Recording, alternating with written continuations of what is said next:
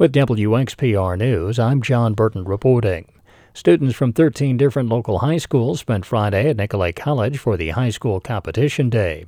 Students went head to head in 13 different academic areas, ranging from crime scene investigation to still life drawing. WXPR's Katie Thorson reports. Inside the culinary kitchen at Nicolet College, students paired off in groups of twos and threes were quickly whipping frosting and piping it onto cupcakes.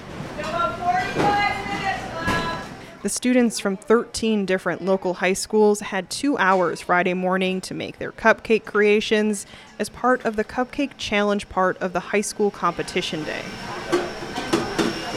Downstairs in the same building was a slightly less stressful, but no less important competition for early childhood education. We stop and take a rest over in our nest. We stop and take a rest at the end of the day. In the interactive reading to children competition, students had to pick a book, make puppets to go along with it, and enthusiastically read it to their fellow high school students who are pretending to be toddlers. Marching, marching, everybody march, everybody march. We are the dinosaurs. What's Abby Callerud from Tomahawk High School was one of the students in the interactive reading challenge. I love kids and I want to be a teacher uh, after high school, so I thought this would be really fun. That's something Diana Rickert would love to hear more of. She's an early childhood instructor at Nicolet. It's been really refreshing to see, and just the excitement and the, the desire to go into the field of education um, that many of them mentioned also makes us feel very hopeful for our world because there are that's that's kind of an area that there is a, a a lack of people going into education nowadays. Perhaps what pleasantly surprised the instructors the most was how, even with it being a competition, the students were interacting and helping each other out.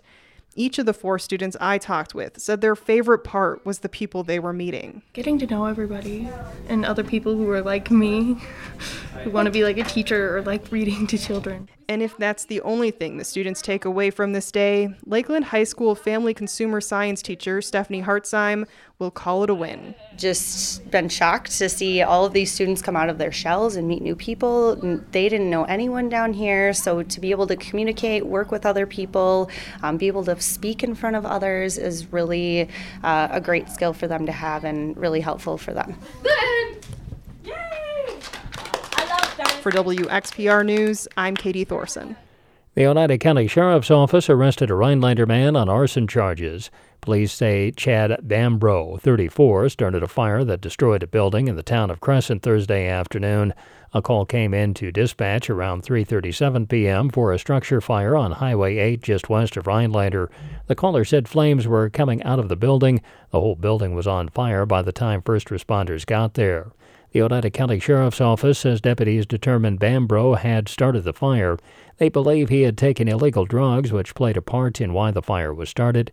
Bambro had his first court appearance Friday afternoon. The judge set a cash bond of $25,000. A new report calls for public housing authorities to change certain policies to prevent excluding people with criminal records.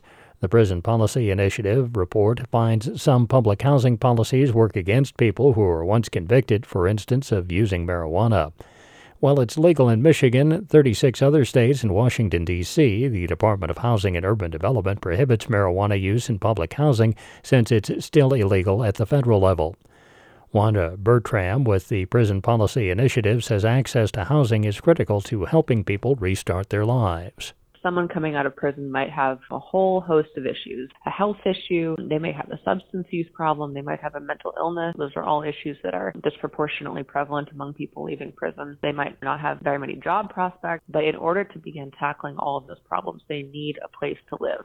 Studies show that in Michigan, public housing authorities currently exclude 284,000 people with conviction histories, more than 3.5% of adults statewide. State regulators don't specifically exclude those with criminal convictions, but give local housing authorities wide ranging discretion on rental decisions. You can now check out a cellular Wi Fi hotspot from Marathon County's public libraries.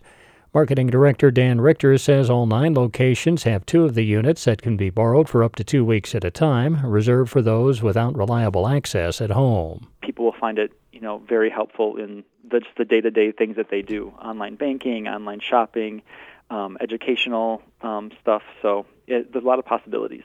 Richter says the program is designed to help those in rural areas who might need reliable internet for a short time for work or school. So much of what we do, um, we do at home. So when there's a snow day, kids usually still have school now. They just have a virtual day. Um, a lot of people work partially or completely remotely at home.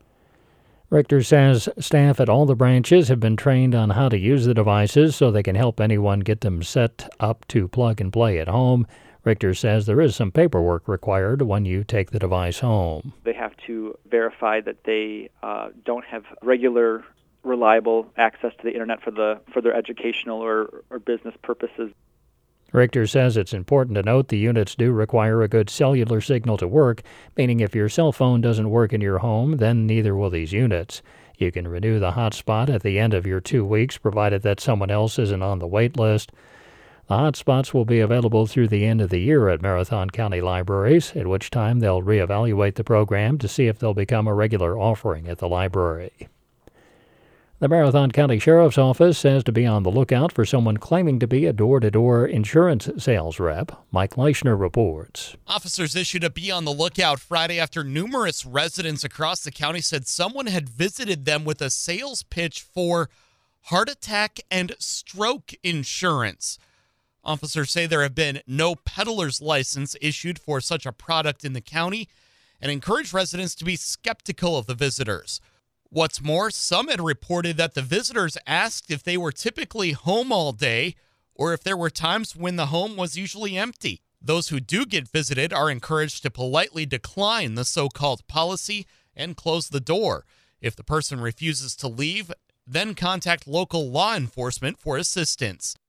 That was Mike Leischner reporting. For WXPR News, I'm John Burton reporting.